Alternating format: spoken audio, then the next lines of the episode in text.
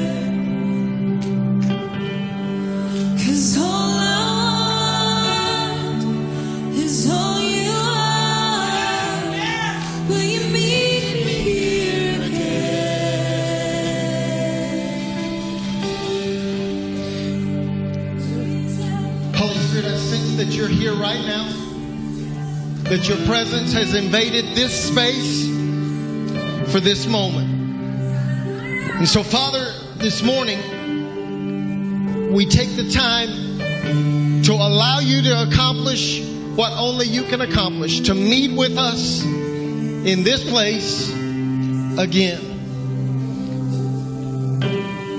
If you're here this morning, I just sense this very strongly. If you're here this morning and you would say, Steve, I need God to, to take something in my life and turn it around. We sang that, that He can take what the enemy meant for evil and He can turn it around for our good. But some of, some of us are in the before the turnaround stage. We haven't seen Him turn it yet. If you're here this morning and you need Him to turn something around in your life very quickly, I want you to come and stand right up here in the front. We don't do this very often, so if that's you, I need you to move right now. I need Him to turn something around in my life. It could be a variety of things. It, you know what you're in the middle of right now.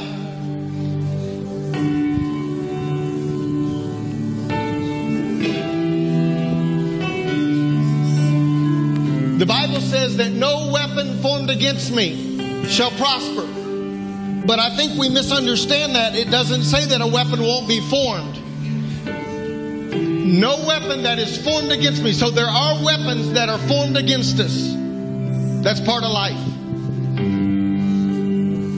But the promise is this although it's formed, it will not prosper, it will not succeed.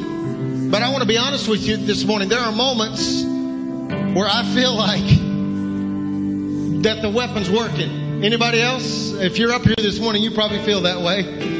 Listen, I, I said this last week. If we're going to grow up and be a mature body of Christ, we've got to learn to quit competing with one another and start completing one another. We must start carrying one another. So if you're not up here, then what I want you to do right at this moment is uh, I, I want you to move out right now and get your hand on somebody that came forward this morning. And we're going to pray this that God, you're going to begin to turn it around. You're going to begin to turn it around. Whatever it is that these individuals are facing this morning, that although the weapon may feel like it's been formed, and although it may feel like it's taking root, the truth that we're standing on this morning is that although it has been formed, it will not prosper. Come on, would you would you begin to lift up your faith this morning? Father, in this place right now, we declare over our brothers and our sisters that came down front that are declaring and, and publicly stating that a weapon has been formed against them. I pray in the name of Jesus, we take authority over that weapon and we call that thing destroyed in the name of Jesus. And we believe that the turnaround is beginning right now. We participate in your turnaround right now. We extend our faith, our care, our concern, and we bring our brothers and our sisters before your throne this morning. And so, Father, this is what we do. We come against fear. We come against sickness. We come against lack. We come against divorce. We come against uh, uh, uh, uh, intimidation. We come against depression. We come against anything that is formed against us that the enemy knows because he knows our weakness. All these things that he begins to form against us to cause us to question whether or not we're still in your hands. We come against those things right now. We take authority over them in the name of Jesus. By the authority given to us by the blood of Jesus, we plead the blood of Jesus. We apply the blood of Jesus to sickness this morning, depression this morning. Be gone by the name of Jesus and the power contained in that name. We come against fear and anxiety, confusion. Confusion. You are not the author of confusion, Father. So we, we recognize the source, the origin of that confusion. So we declare it broken by the power and the blood of Jesus right now. We come against brokenness in relationships this morning, Father. Husband and wife, moms and dads, and, and children, and extended family. Father, we declare in the name of Jesus that anything that the enemy is trying to form against us will be turned around. And then when we look back over our shoulder, we'll recognize that, Father, you used, you took the very thing the enemy wanted to use against us, and you prospered us. You set us up for greatness by what we've been through. Come on, would you just, as you praying for your brother and your sister in the Lord this morning, would you just begin to speak words of life over them? Come on, let the gifts of the Holy Spirit begin to operate and begin to speak out words of wisdom and knowledge that maybe you don't understand yourself, but it'll speak directly to their situation. We speak life. We speak life and hope.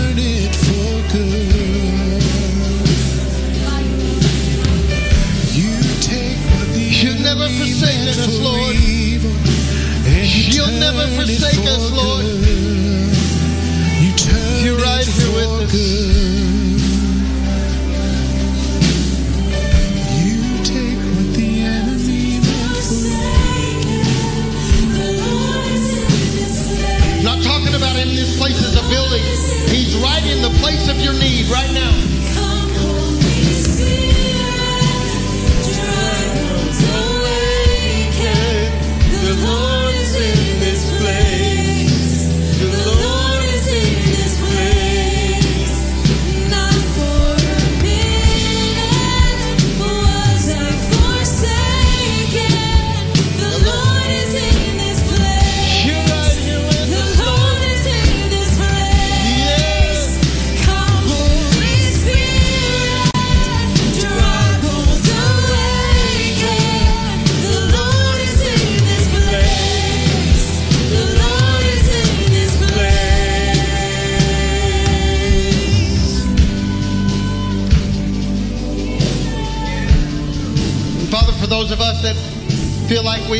See you in the good, in the in the in the moment when we're on the mountaintop, we only sense you and can only seem to glimpse you when everything's going right. I pray that now instead what you would do is you would open up our eyes and our understanding and we would recognize that you're even more present with us in the middle of our problems. You're even more present with us in the middle of the valley.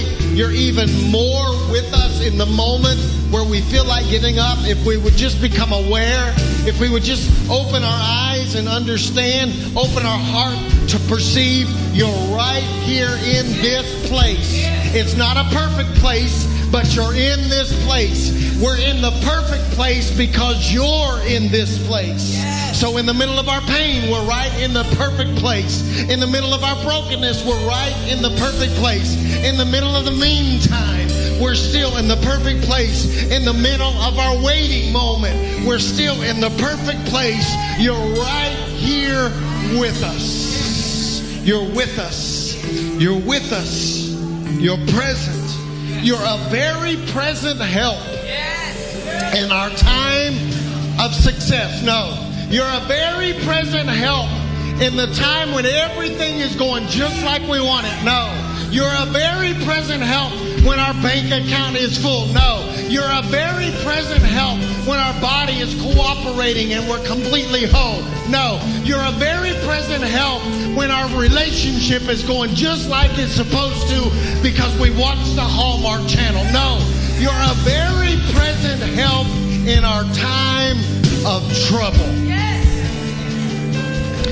Trouble. In the middle of our trouble. You're the most present. So, Father, for everyone that walked down and extended their faith, I pray that what they would recognize in this moment is that the trouble they're going through is not an indication that you've forgotten them. But instead, I believe what this trouble is, it's an indication of this. You're with us. Because if we weren't going through trouble, we wouldn't need you. But we desperately need you this morning, Father. And so, Father, I speak hope and I speak life and I speak faith where there's no faith. I, I, I loan my faith to my brothers and my sisters that have prayed about this before and asked you to come through before and didn't see what they thought they would see. I extend my faith and I loan it to them in this moment. And I encourage them in the Lord. And I stand on this fact that your word declares that you will never leave us, nor will you forsake us, and that you are sufficient for us in our time of need. And so we put our trust and our hope and our faith in you this morning. And we declare, we declare, we declare that the Lord is good. But wait a minute, my, my, my struggle's not through. I know, but we declare that the Lord is good. But wait a minute, my bank account didn't change. But we declare that the Lord is good. But I'm still sick and I don't feel right. But we declare that the Lord is good. But, but my relationship doesn't seem to be any. But we declare that there's a standard in our life, that there's a consistency in our life, and it's this the Lord is good. Come on, would you say that with me on the count of three? One, two, three. The Lord is good. Come on, say it again. The Lord is good. One more time. The Lord is good. Now, would you praise Him like He's good? We praise you, Father. We exalt your name, O Lord. The Lord is good. You're so good. You're so good. You're so good. You're so good. You're so good. You're so good to me.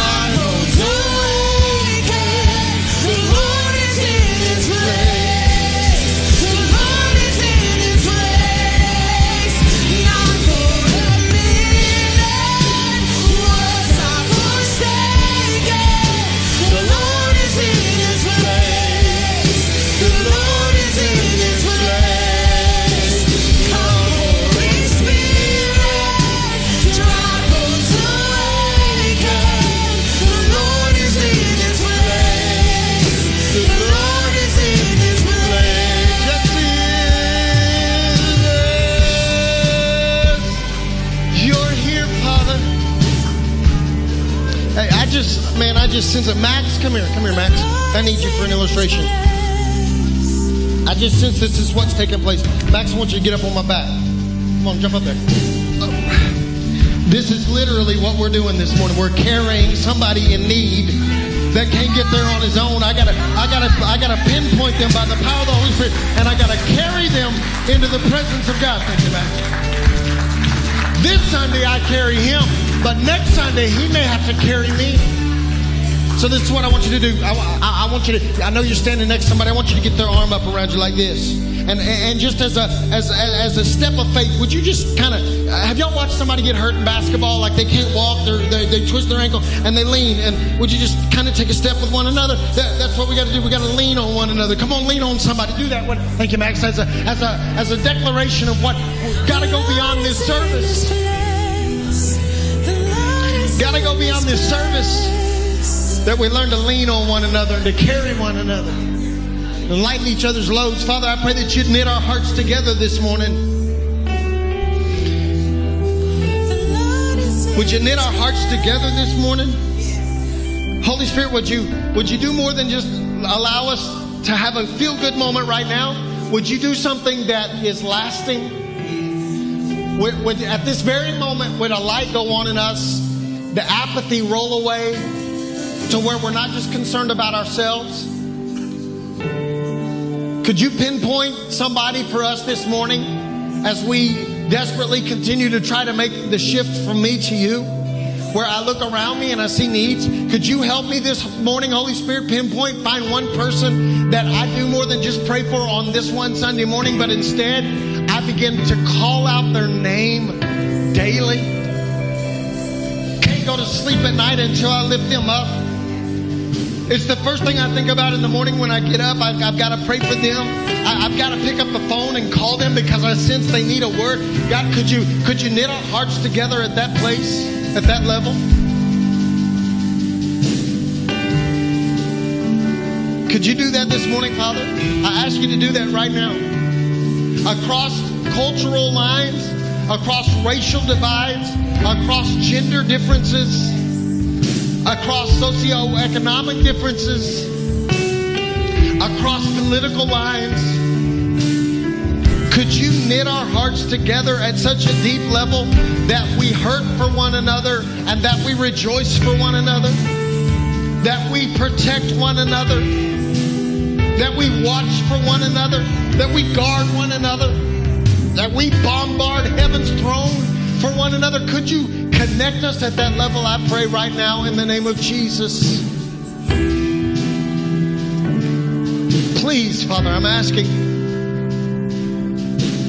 to make that change in us right now. Too many of us are limping through life alone.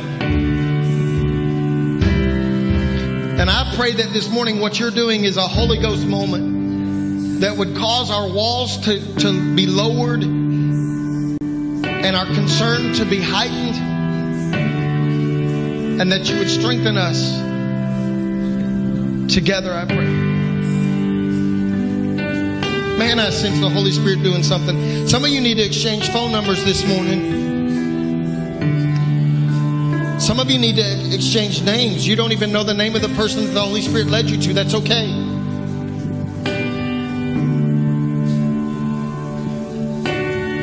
Build us into a body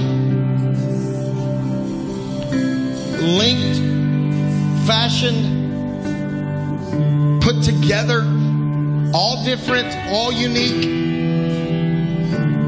but together we work.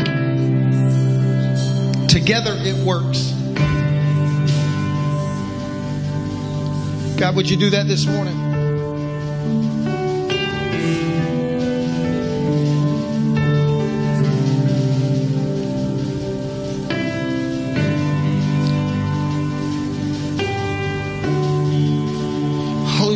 Do that in us this morning.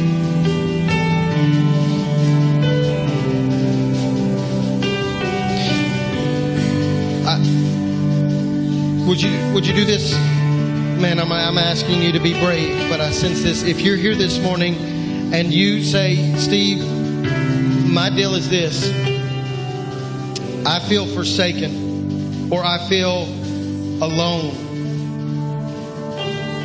I feel I, I, I, I, hesitate to use the word lonely because we so flippantly use that word now that it doesn't speak to the depth of our isolation at moments. If you're here this morning and that's how you feel, it may not be reality, but that's how you feel. So your perspective is your reality. If you're here this morning and you feel like you walk in life alone, would you just lift your hand real quick? Just put it up. Say, I feel like I'm by myself. Keep it up because we need to respond. Yeah. Yeah. We've all been there. I've been there at times. If you're standing next to a person that got their hand up, I want you to lay your hand on them right now if they don't already have a hand on them. So you say, well, whose fault is that? It's both. It's theirs because a lot of times we isolate ourselves and we won't let our walls down and we won't let anybody get close. But a lot of times it's our fault as well because we don't respond the way we should. And we become so self consumed that we don't pay attention. So, would you just do this before you pray? Because a lot of times, as, as, uh, as, as believers, I'm not dismissing or diminishing the power of prayer. And we need to pray, and we're going to pray. But sometimes we just need to talk. Would you just reach out to the pe- people you saw raise their hand and just say to them right now, hey, I'm here for you. If the Holy Spirit's, don't do this if you're not willing to make the call, to check on them, to do life with them. But if you're willing to do that, if you're genuinely concerned, you're throwing a lifeline. That's what we're doing. We're, we're literally throwing a lifeline. I'll walk through you with whatever, I'll walk with you through whatever you're walking through.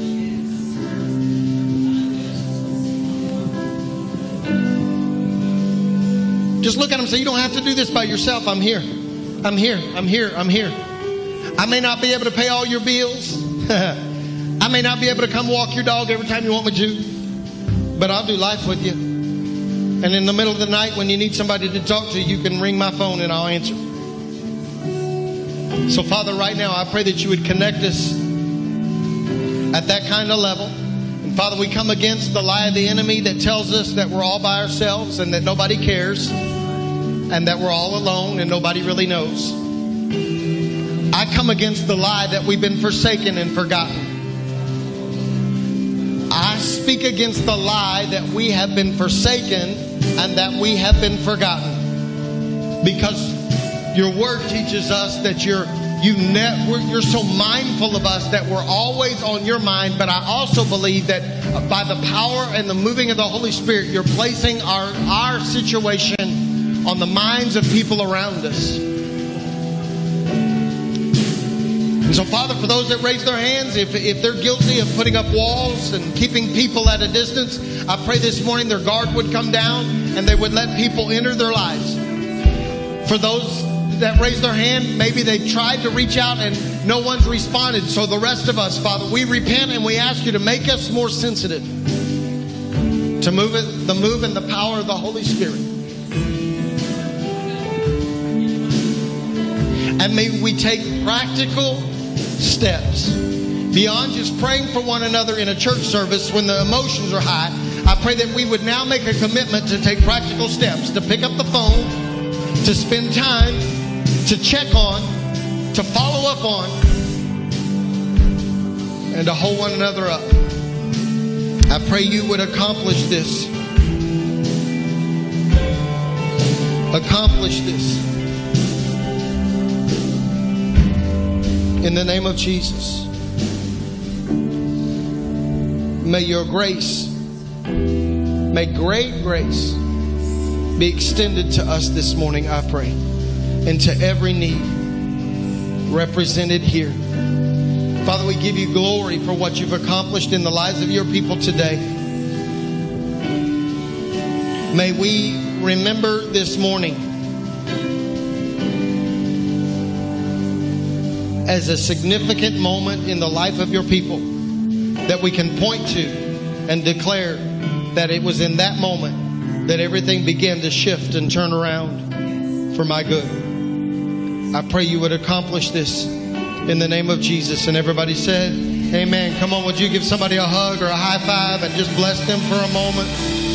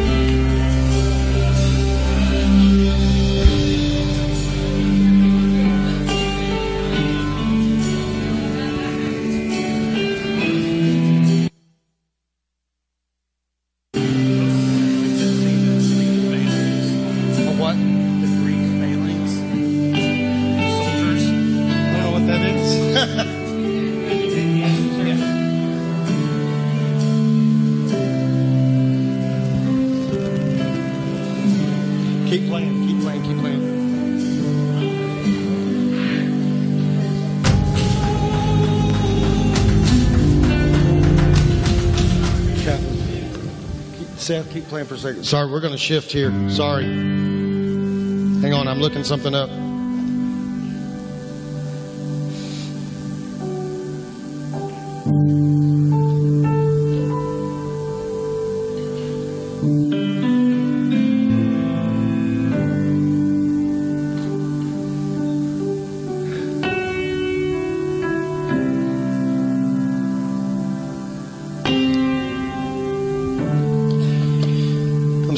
Start a new series this morning, but we're not.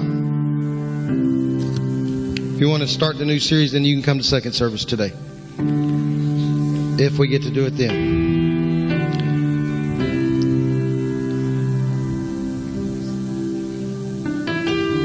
I've talked about it often. I was a freshman in college. I was in an Old Testament class, Introduction to the Old Testament. And my professor, as an assignment, made us read the entire Old Testament through in the semester. Being the overachiever I am, I waited until the last three days.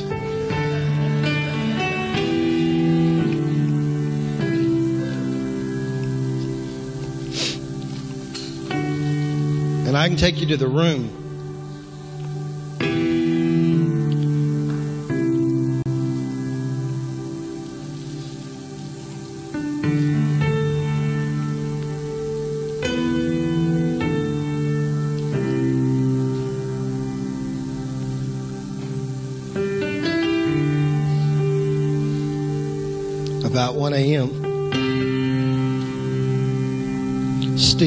Through the Old Testament.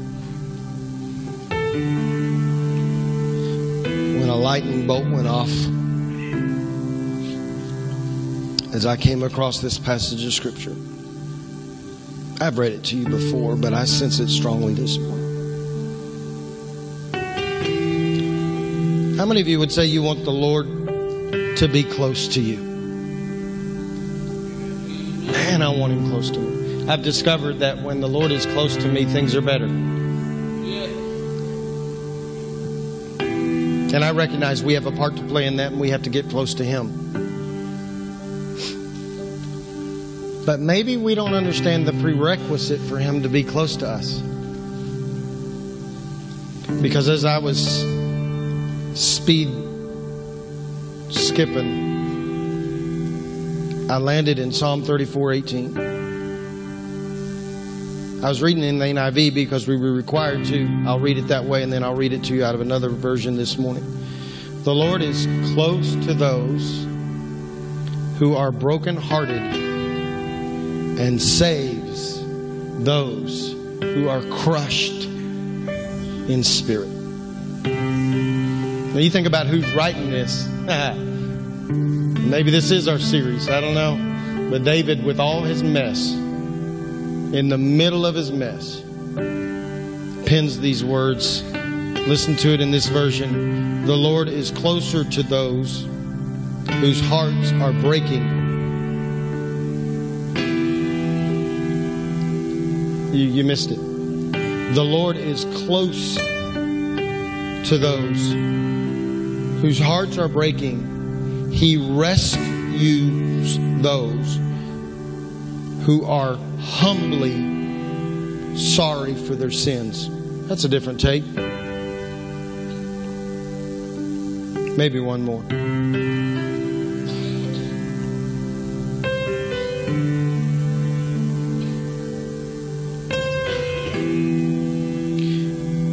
If your heart is broken, you'll find God right there. Now listen to this. Man, if this doesn't bring it to, to where we are. If you've if you're kicked in the gut, ever felt kicked in the gut? This is what it says. He'll help you catch your breath.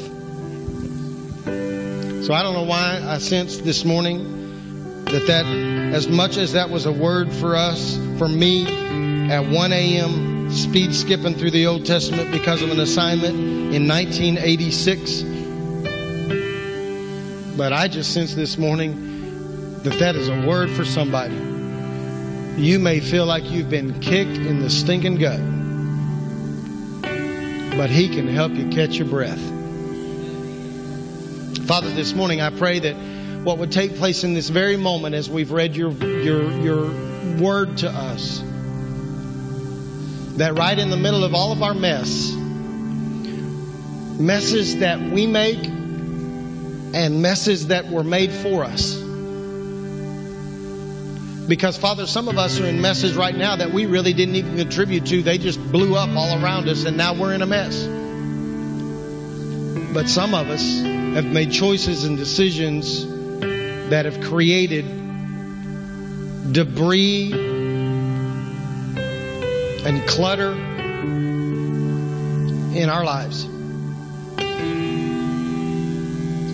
But Father, we recognize according to your word that I just read, that doesn't cause you to be more distant. That causes, that's the prerequisite for your closeness. That's the, that's the determining factor that when we are in that kind of situation, that you show up. And so, Father, this morning I pray that for anyone here that feels like they've been kicked in the gut, that you would now allow the breath of the Holy Spirit to blow in and cause us and help us to catch our breath, to find our footing, square us away, rescue us, and cause us to know you as the one that is close to the brokenhearted and to those that are crushed in spirit. Father, if you would do that today, as we lean on one another and as you help us to carry one another and as you cause our hearts to be knit, then we can declare we had church. You've accomplished what you wanted to accomplish. Now I'm mad at you because all my study was for for naught. But I'm not mad because with one word you can change everything. In fact, Father, I just declare over you the song we sing Jesus, you change everything. you change everything. Nothing is the same, everything is new. And I just pray this morning that as we breathe in the deep breath of life, life found through your son Jesus, but also life found in relationship with fellow brothers and sisters that you would be as close as you've ever been to us in Jesus' name. Every head bowed, every eye closed. I don't want to miss an opportunity to do this in every service. If you're here this morning and you don't know Jesus as your personal Savior, you have not submitted to Him as your Lord, your King, we will not embarrass you. We simply want to help you pray. Put materials in your hands. If you're here this morning and that's you, would you just raise your hand? You can pull it right back down. Say, I need Him. I need Him. I need Him. Is there one? I don't want, yeah, there's one. Anyone else that would say, I need Jesus to come into my life and change me forever? Father, in this Holy Ghost moment, the Holy Spirit's moving in this place. You're drawing people. We create our own loneliness sometimes. We create our own distance sometimes.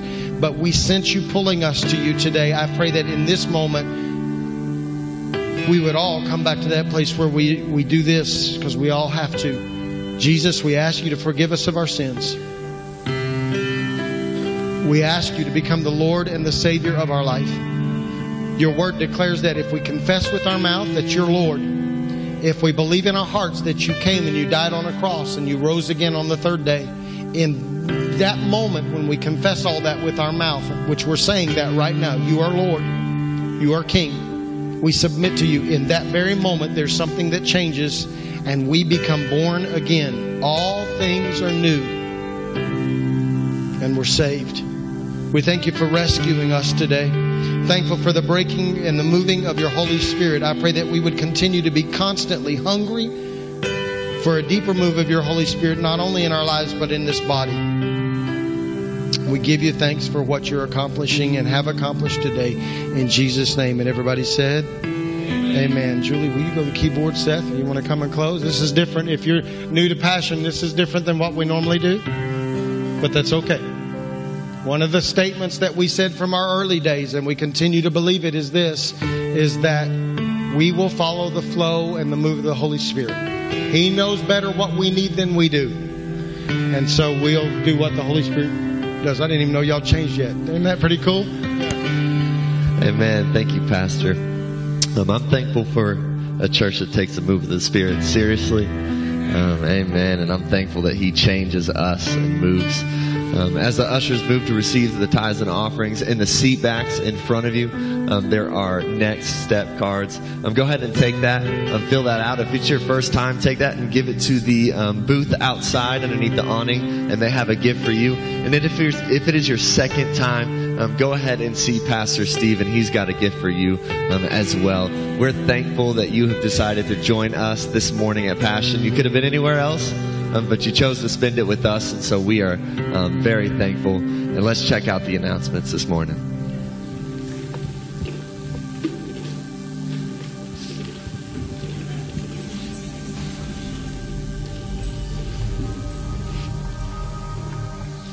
Don't miss the School of Leadership tonight at 6 p.m. at Compassion Church at 150th in Rockwell. The class will meet once a month for eight months. The sessions will feature teaching in theology, leadership, and specialized training in worship, students, connections, and kids. And will also help you continue and maintain growth. Everyone is welcome, and every volunteer at Passion is encouraged to attend. There is a small cost of $100 for a family or individual. You can sign up for this amazing class in the green room. Make plans to participate in corporate prayer on Saturday, March 14th at noon at the church. Please make plans to join us for this one hour of prayer for our church and our community. Calling all men, join us for Allies on Saturday, March 14th. We will leave the church at 9 a.m. and go shoot some guns, do some fishing, and cook out for lunch. This will be a blast. Please begin to bring individually wrapped candy for our Easter egg hunt. You can place the candy in the lobby. The hunt will take place after each service on Easter Sunday. Passion Women. We are so excited to introduce our first ever Sisters event coming Friday, April the 3rd. Doors open at 6 o'clock p.m. The service starts at 7. We will have finger foods for you and childcare for ages 6 and under. No excuses. You want to be there. It's going to be a great night of fun, worship, word by Tiffany Cooper. She's the pastor with her husband Herbert Cooper at People's Church here in Oklahoma City. You don't want to miss it. It's going to be an awesome event. So we look forward to seeing you at Sisters Wildflower event April 3rd.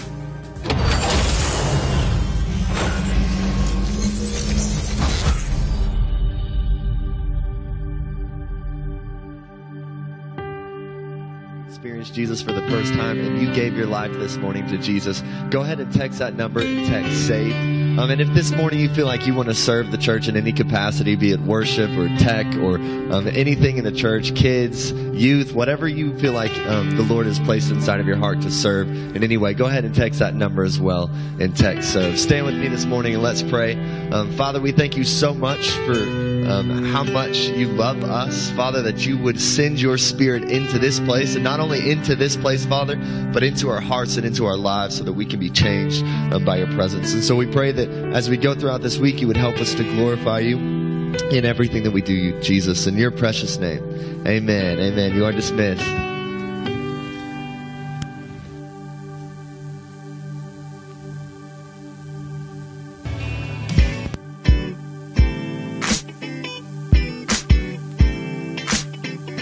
Welcome to Passion Church. More information about Passion Church, please visit.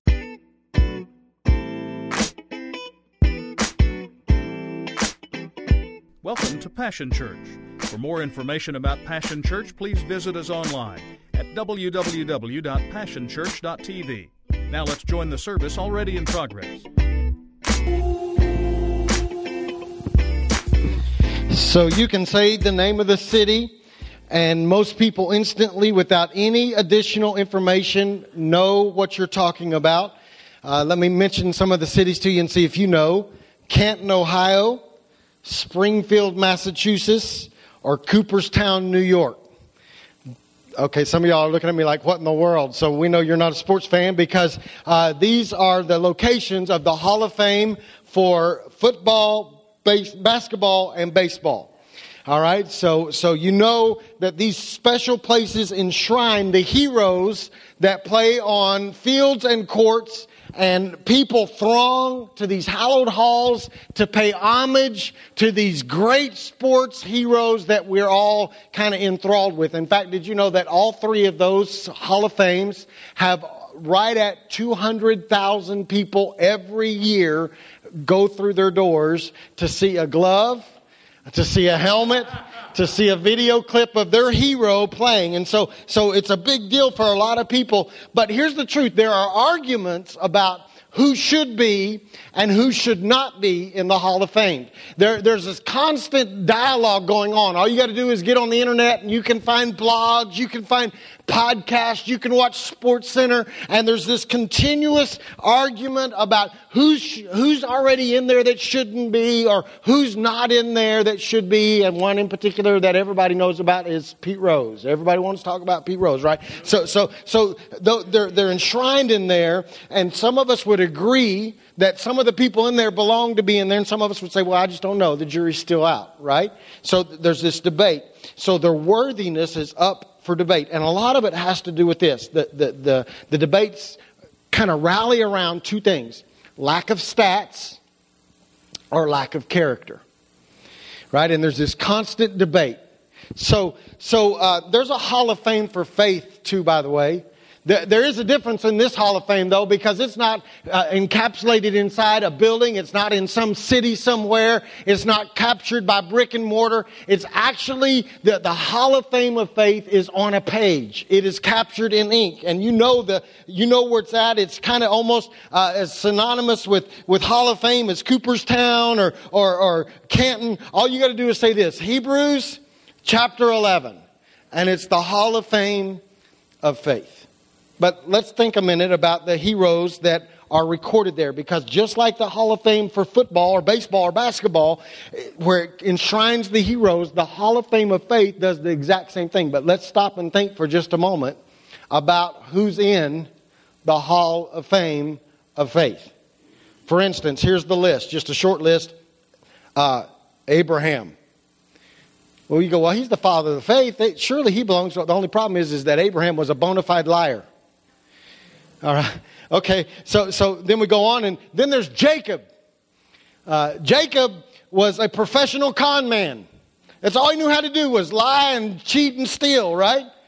Uh, then you got you got somebody by the name of Moses, and we go, well, Moses, man, he wrote, he, he's the one that recorded the Ten Commandments. Surely he, I, I know why he's in there. The deal is, is that Moses was a, a murderer. Rahab is in the Hall of Fame of Faith. Rahab was a hooker. Okay, y'all looking at me funny this morning. I know y'all lost an hour of sleep, but wake up. We got a hooker in the name of, in the list of the Hall of She lived in the red light district. She was a pro, she was a woman of the night. She was a prostitute. Okay, so, so then you go forward and uh, then Samson's listed. Samson, uh, he was a womanizer. He, he couldn't leave the ladies alone. Uh, plus, plus, he liked to drink stuff he wasn't supposed to drink and touch stuff he wasn't supposed to touch. Okay? Then you got David. Well, David, he's the, I mean, even to this day in Israel, you go everywhere and it's the city of David and the star of David, and everybody talks about David. Only problem is, is that David was an adulterer and a murderer. He doubled down. Right? So, so, so there's very little debate about the fact that most of the people included in the Hall of Fame of Faith don't belong there.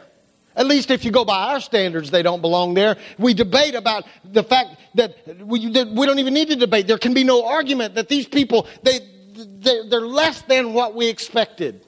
They don't, in fact, you can say it like this. They, they, they're not, they don't tend to have stellar character. They weren't perfect. They make Pete Rose look like a saint. Right? They didn't always perform up to our expectations. They were just a little sketchy. See where we're going with this? Okay. So why are they in there then?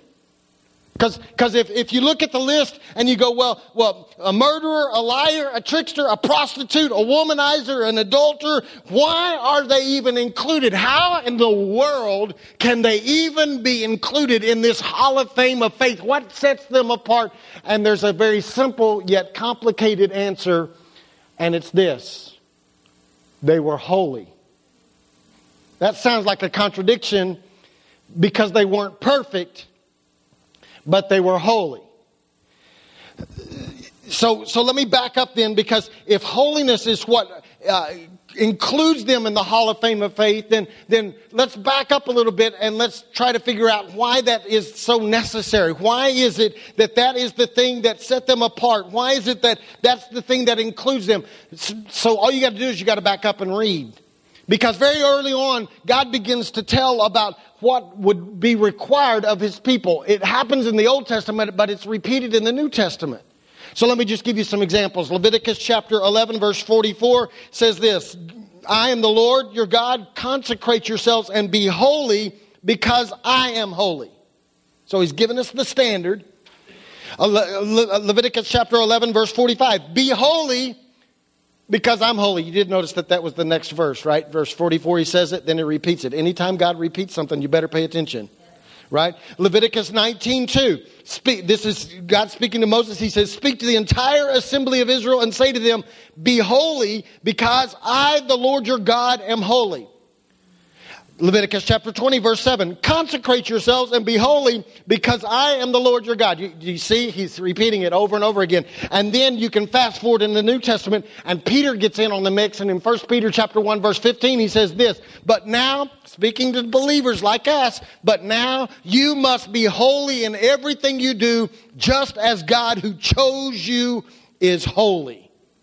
So it is very apparent from Scripture, from just the verses I've read to you, that the demand or the standard that has been placed upon our life that God is calling us to is a level of holiness, not perfection, holiness. Th- That rattles most of us. I don't know if that bothers you any. It bothers me because, um, can I be honest with you? I know me. It ought to bother you because most of you know you and you know that there's some sketchiness there right? Uh, you may not, you may not, you may not be in the class of a Moses or a David or an Abraham, but there's some sketchiness there, and you recognize your own flaws and your own issues and and your own character issues and the times that you've messed up, and so it makes us a little bit nervous when we start talking about uh, you're supposed to be holy. But can I take you back to the Hall of Fame of Faith for a second? Because the writer recognized and makes it clear that, that we're supposed to be holy. But I want you to see what he says. He says in, in Hebrews chapter 12, verse 14, he says, Make every effort to live in peace with everyone and to be holy. Without holiness, no one will see the Lord. So holiness is the qualifying feature of inclusion in the ranks of the Hall of Fame of Faith. So what does that do for me? How, how's that, how am I supposed to do that? Well, we're going to talk about that.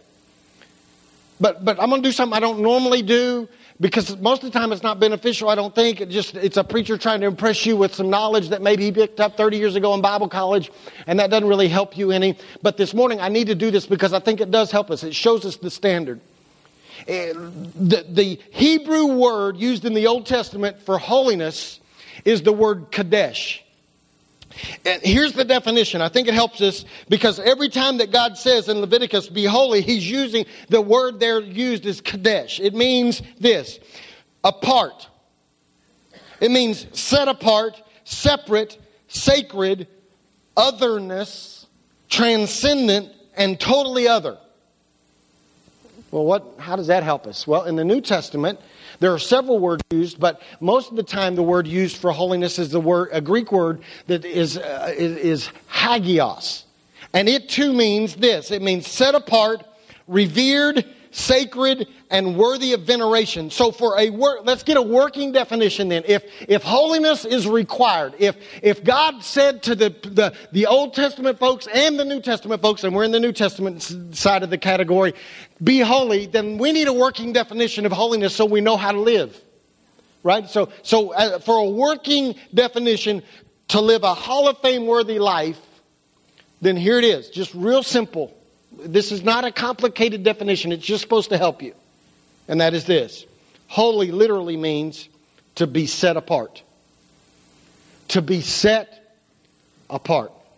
Now, um, last uh, two weeks ago, as we wrapped up uh, the six foot baby series, in the last one, moving uh, from me to we, we talked about. I made a statement to you that we should have shared morals. Y'all remember?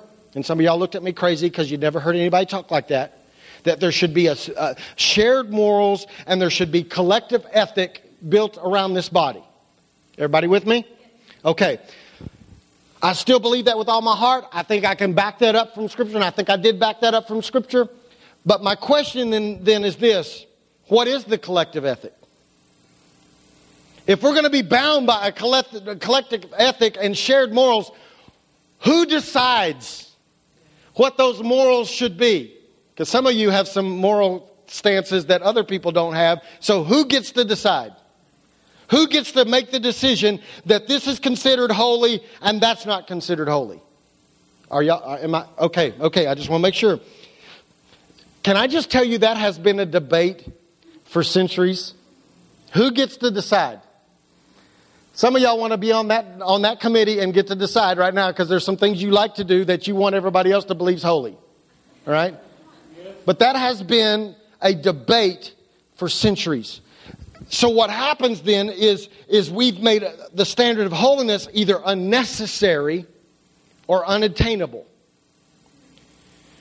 And either position is wrong, and we make it a mess because we've made it about rules rather than about relationship.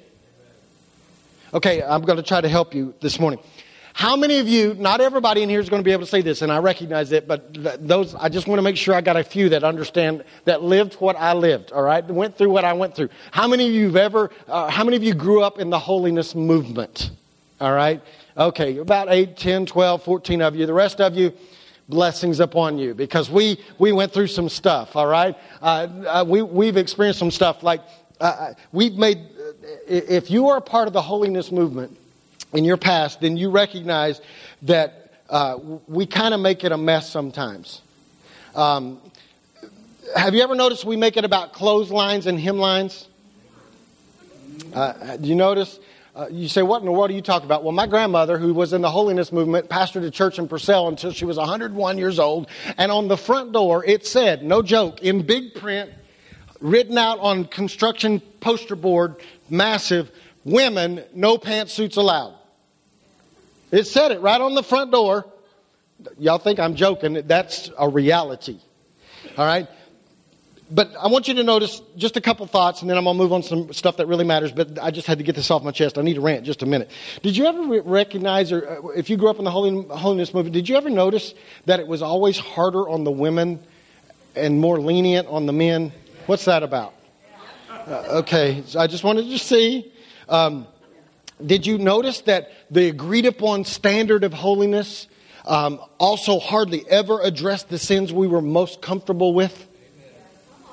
So the result was this uh, you had a bunch of people run, running around with no makeup and wearing very modest clothing who wouldn't go to the movies but wouldn't pass up a buffet.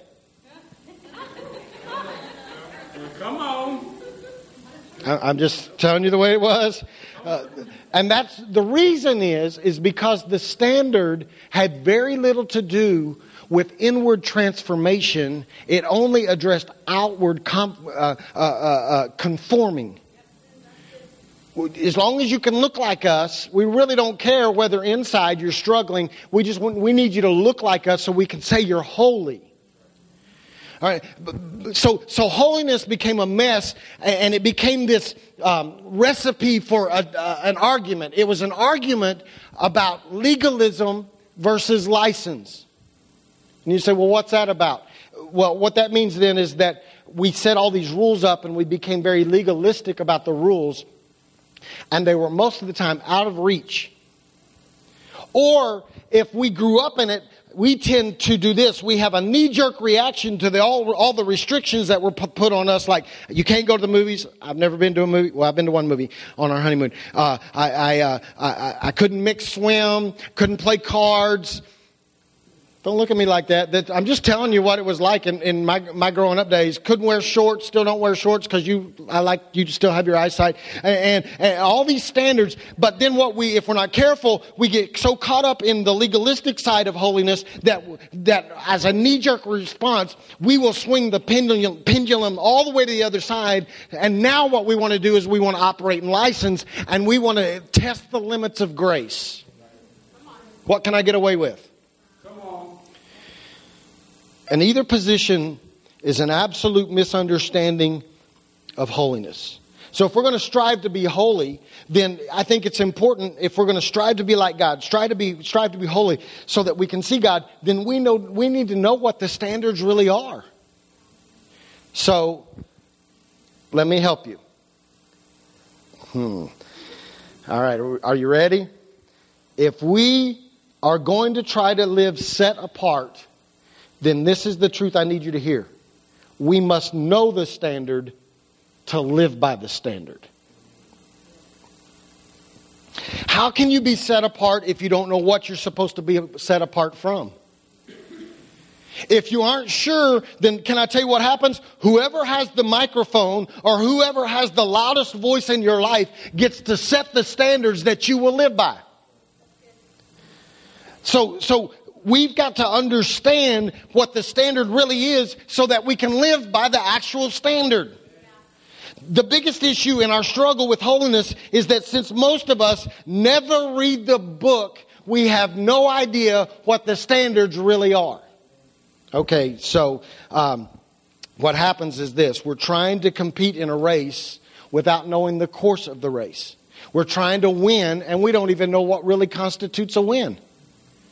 You say, oh, you don't know what you're talking about. Okay, a recent Lifeway research study found out this that 45% of those of us who regularly attend church read the, we, only 45% of us read the Bible more than once a week.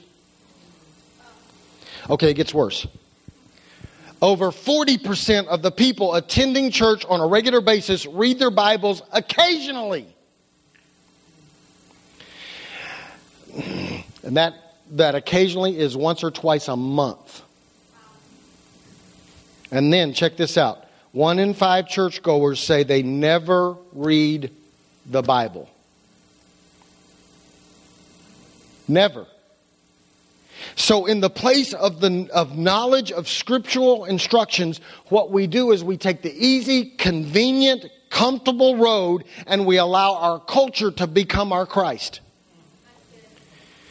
When we do this, the result is this. We begin to ask the questions that I, we, we mentioned two weeks ago. We will sit in a body like this and we begin to ask these questions. What can I do and still be saved?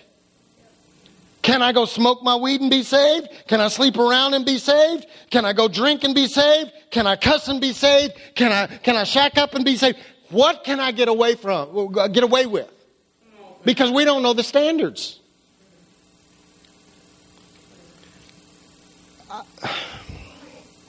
What's the limit of grace?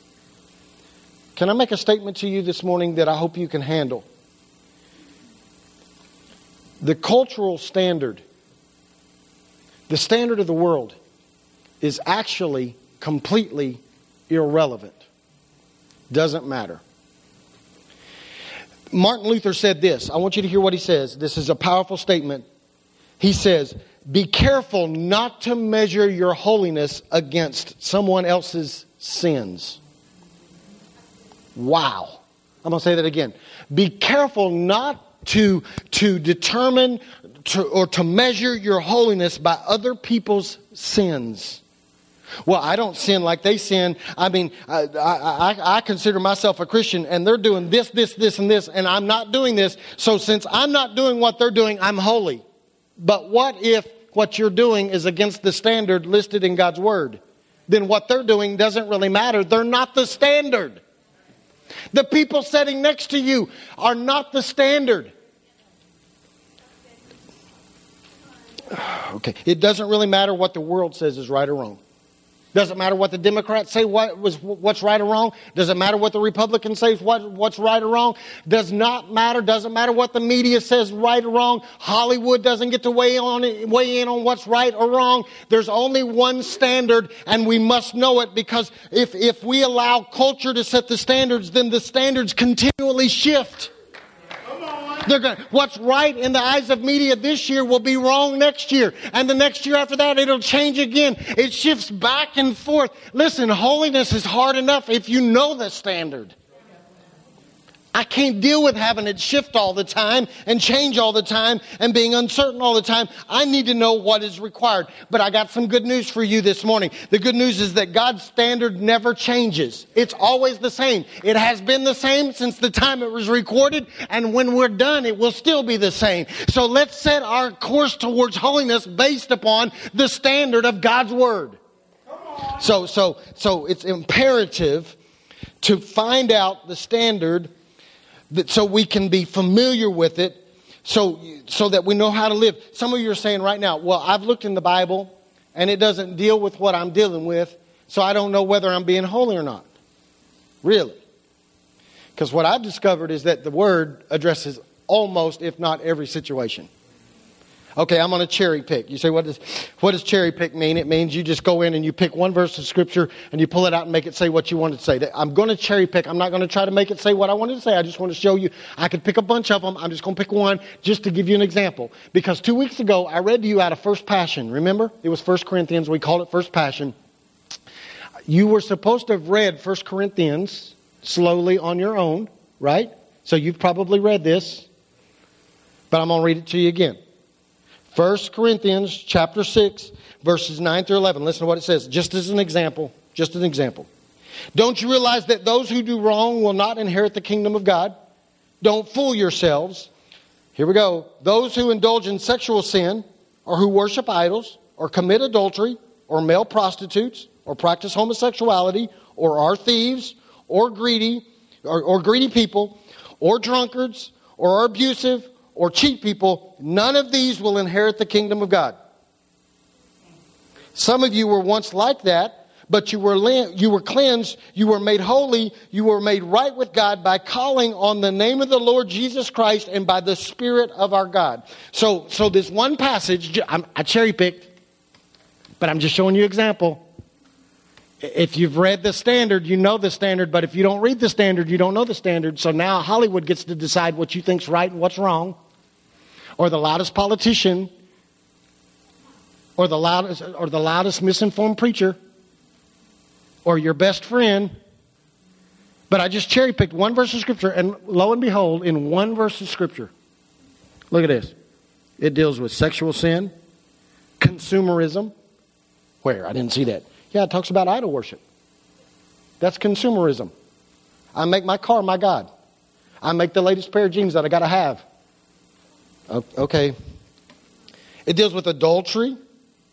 It deals with prostitution. It deals with homosexuality. It deals with stealing. It deals with greed. It deals with drunkenness. It deals with abusive behavior. And it deals with cheaters. All in one passage. But if you've never read the passage, how do you know that God said all this stuff is wrong? Okay, it's quiet up in here. But then I want you to notice what he does. He says, when we call in the name of Jesus forgiveness from these things, we are made what? Holy. Holy. It puts the standard in black and white, and then it tells us that holiness is on the other side of being set apart from those things. So let's be honest. The reason that most of us fall short in the area of holiness isn't that the standard isn't given. The reason most of us fall short in the area of holiness is because we haven't read it or we don't like it. Because I would prefer to live by society standards. Because society standards say I can do anything I want to do and you can't tell me what to do. And there is no standard. In fact, it's my truth. This is my truth. Bull. This is the truth. This is the truth. If you say that this is true enough that I can accept Christ into my life and make him the Savior and save me from hell, then we got to accept it all as truth and say, then also I should live every day like it says to live. Okay, okay. So, so the lack of knowledge or the lack of willingness to submit to the standard is why we tend to settle for things that are easier. For instance, many of you think you're holy because you come to church on Sunday morning. How in the world does doing something different than your neighbor on Sunday morning, just on Sunday morning, make you different? It doesn't. Okay, so let me help you. I'm gonna, I'm gonna, I'm gonna spell it out for you right here, and then I'm gonna move on. This is so plain. This, I mean, anybody understand what I'm about to say? Are you ready? Being set apart is aligning oneself with the standards set by Scripture. That's holiness. See, and I couldn't get no help because we don't like that standard. But that's as easy as I can tell you. When you align yourself with Scripture, you will be holy. Too many of us are arguing with Scripture rather than aligning with it. We want to negotiate with God. It's in black and white and sometimes red. He's not going to change. So, so let me help you. We're going to go one step further than this. So, if you align yourself with Scripture, then you will live holy. There's no doubt about it. But you've got to know Scripture. Don't let somebody just say it's in there and you not know, because there are people that will tell you it's in there. Like one of the ways to be holy is cleanliness is next to godliness. I know it's in there. No, it's not. But we'll believe it because we don't know. You got to find it and read it for yourself. Okay. Second, I'm, I'm just trying to help you figure out how to live holy here. Are you ready? This one's this one's sounds easy, but it's not. If you are set apart, in other words, if you're holy, then when people see you, they see Jesus. I need you to ask yourself a question. Ask yourself this question Am I holy? Go ahead, talk to yourself for a second. Am I holy? Can I help you? If when people see you, they see Jesus, then the answer is yes. But wait. When they see the Jesus of the Bible, not when they see the North American, glamorized, wishy washy, weirdo Jesus. When people look at you, if they see the Jesus of the Bible, the compassionate, grace filled, strong, controversial, anti culture, counterculture Jesus. If the answer is that they see that Jesus when they see you, then the answer is yes, you're holy. But newsflash, if when they look at you they don't see that Jesus, then the answer is no. Okay, you say, how do you prove that? Let me show you. How did people recognize Jesus' disciples after Jesus was gone? Oh, I don't know. I just went to the Bible and read it. Because in the New Testament it says that after Jesus was gone, they saw the disciples and they went, they've been with him. That's how they recognize. They've been with him. We see these guys and they're representing or representing Jesus so well, even though he's no longer here visibly that we can see, we recognize they've been with Jesus. So when people look at us, if they could recognize they've been with Jesus, not just on Sunday morning, because that doesn't really make us holy any different than anybody else. They went to the lake, we just happen to go to church.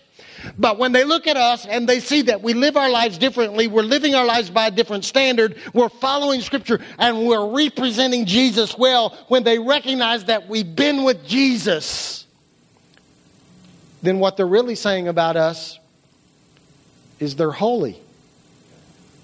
They're set apart. See, here's the truth from from the list that I read to you out of First Passion or First Corinthians or any other passage that I would have chosen out of the New Testament because I cherry picked any of those verses. Any there are multiple lists of things that we're not supposed to do as believers.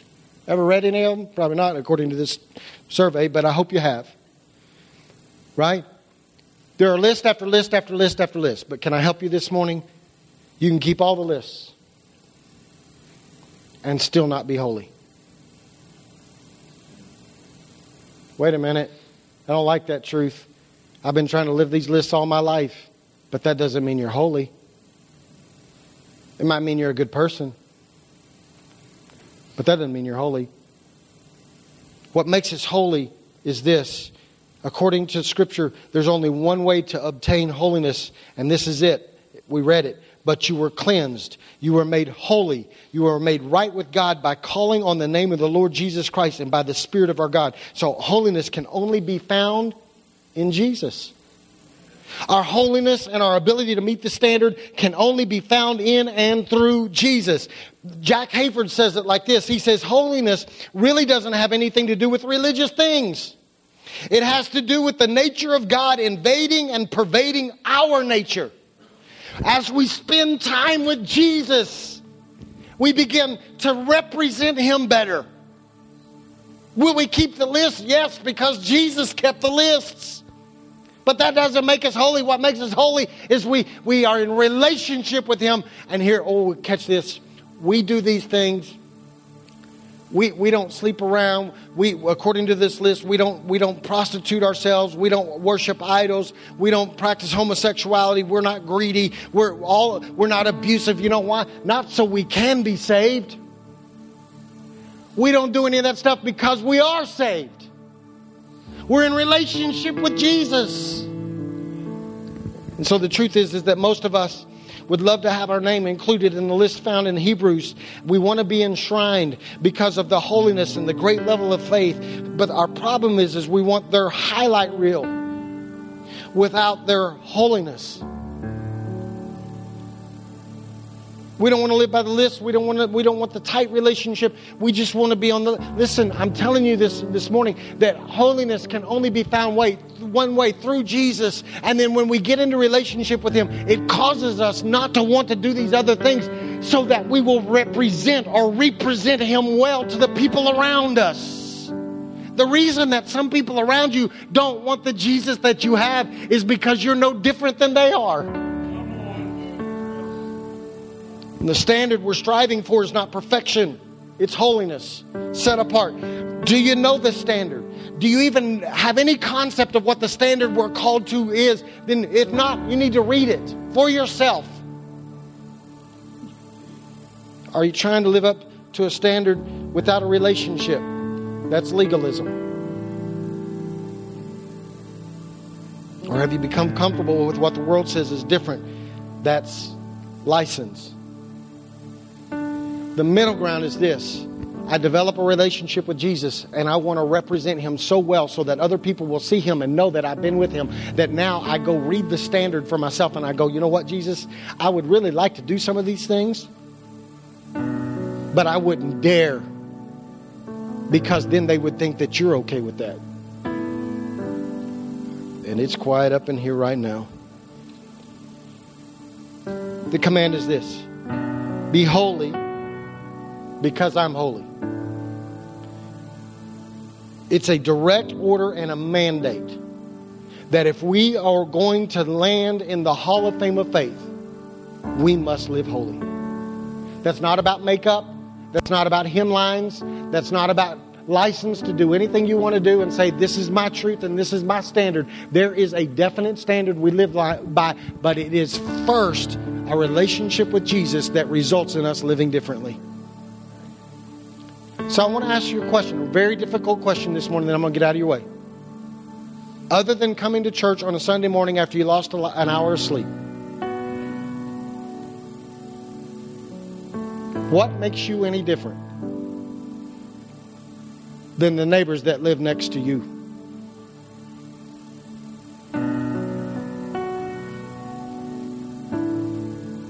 Other than wearing a passion t shirt, can I go there? Other than serving on a Sunday morning, what makes you any different than the people that you work with all week long? And if the answer is nothing, then you're not holy. And if the answer is they can't see Jesus when they talk to you or hear Jesus when they talk to you, then you're missing the point. So, Father, this morning my prayer is simply this that we would adjust our standard and we would take it away from this idea that society standards matter. They don't. They don't. I pray that you would realign our hearts. I pray that in the name of Jesus, you would help us to, to, to go and discover the standard for ourselves. We would get hungry for the knowledge of the standard and we would begin to dig it out for ourselves and we wouldn't believe any other voice other than the voice of the black and white scripture that you've given us as the, the rule book to play by. I pray that in the name of Jesus we would adjust our, our standards and what we see as acceptable and what we see as sin only by what is in your word and by the voice of your spirit in our heart. And Father, I pray that we would learn how, as a body and as, in, as individuals, to represent, to represent Jesus so well that when people see us, they see Jesus. And, and we would be so different that people would want what we have. We wouldn't be freaky and we wouldn't be weird and we wouldn't walk, run around shouting about rules and regulations. We would be able to show you that we're in relationship with you so well, so close, that when they see us, they go, they've been with him. They're different. I can't put my finger on it, but they're different. And Father, I pray that as we live that way, what would take place is they would see you. And they would want what we have. So, God, I pray that this week we would be very honest with ourselves as we ask ourselves this question Am I really any different? Am I really any different than the people around me? I ask you to accomplish this as we strive to be set apart and represent you well in Jesus' name. Let me give you one example, and then, I, and then I'm going to stop. I, I, um, I ran into uh, sports clips on um, Friday morning, and uh, this guy came in after me. He apparently knows the people, one of the ladies that cuts hair in there really well. He walks in, and the first thing he does is he flips her off. And they laugh. They're, they're kidding back and forth. I'm like, this is weird. He calls her by name. It's weird. As he's going, as he's going to his chair, she says, because she's cutting this guy's hair, she laughs after he flips it, flips her off and all that, and they're joking back and forth. And she's cutting her hair, and she's she's playing with him, and he's sitting in another chair, and she says, "Is that Jesus calling my name?" And he says, "I can guarantee you, it wasn't Jesus." Implicating that it, or insinuating it would be somebody else. Let me show you how this works, how this holiness thing I think works. So she's the one going to cut my hair. He's sitting in the other chair. And as I head to the chair, I say to her, her name's Jill. I said, Jill, maybe Jesus is calling your name. She was like, What? I said, I pastor a church. Maybe, Jesus is calling your name today. And she was taken back, and I got to start this conversation with her. I never told her that sleeping around's wrong. I never told her drinking's wrong. I didn't have to talk to her about language because I didn't use any. And I just tried to show her in my conversation as we talked about the church, and I got to invite her to come to church and come check us out. I got to just show her. I was trying to represent Jesus well to show her that I'm different than that guy. I'm totally different than that guy. And as we walk into situations in a barbershop, in a Starbucks, in your office cubicle, when you walk in, you can represent Jesus so well that you'll be set apart. And people will go, I got to check this thing out. That's holiness. That's holiness. I challenge you this week to represent him so well that people see you as set apart. Come on, Kaylee. I'll keep preaching. Yes, thank you so much. It's been a privilege to have you join us for this time of ministry. To find more Passion Church resources or to make a donation online, visit www.passionchurch.tv. Remember, you can't live without passion.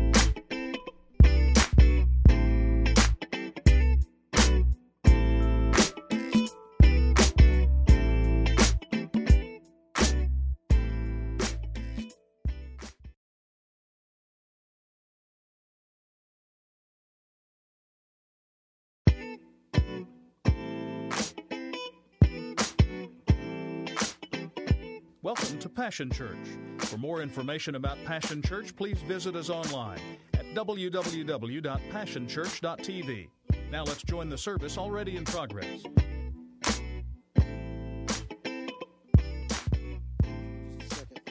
things. Um, just, I'm just going to take some personal liberty for just a second before I get into the word this morning. Two things. One, one we talk about this. I know I've heard um, Tari say this on numerous occasions uh, when he's on a microphone, he says, We don't take this for granted. Um, can I just encourage you this morning not to take the privilege that we have to worship together for granted? Uh, some of you will know his name, some of you don't. Um, but we used to have a young man that was part of our youth ministry that is now the senior pastor at the church I was a youth pastor at in, in Greenville, North Carolina. It's weird how uh, God works things out. They couldn't have church this morning, it's against the law. Um, the governor stepped in and said, You cannot meet if you have more than 100 people. So they could not meet this morning. Um, so they just made the decision that, at least for now, um, that they wouldn't. But I want you to understand that this is a privilege. And we need to pray for those churches that are being impacted by this. Um, and, and we just need to stand in the gap. This is a huge deal for them. And we just need to pray that the Holy Spirit will step in and give them wisdom. At some point, I'm sure they will have to make the decision, uh, if this continues, that they're going to break the law. Um, but uh, because we answer to a higher power. But I just want to, I just want, I, I don't want us to miss the teaching moments that bring themselves to bear in this. We cannot think that what we have enjoyed for hundreds of years is normal and that we can take it for granted. We need to understand that we have to exercise our faith. The second thing I want to do this morning is because um, uh, I know when I had my issues, health issues, you guys prayed for me. You prayed for your pastor. I, I carry that same weight that um, I have a pastor.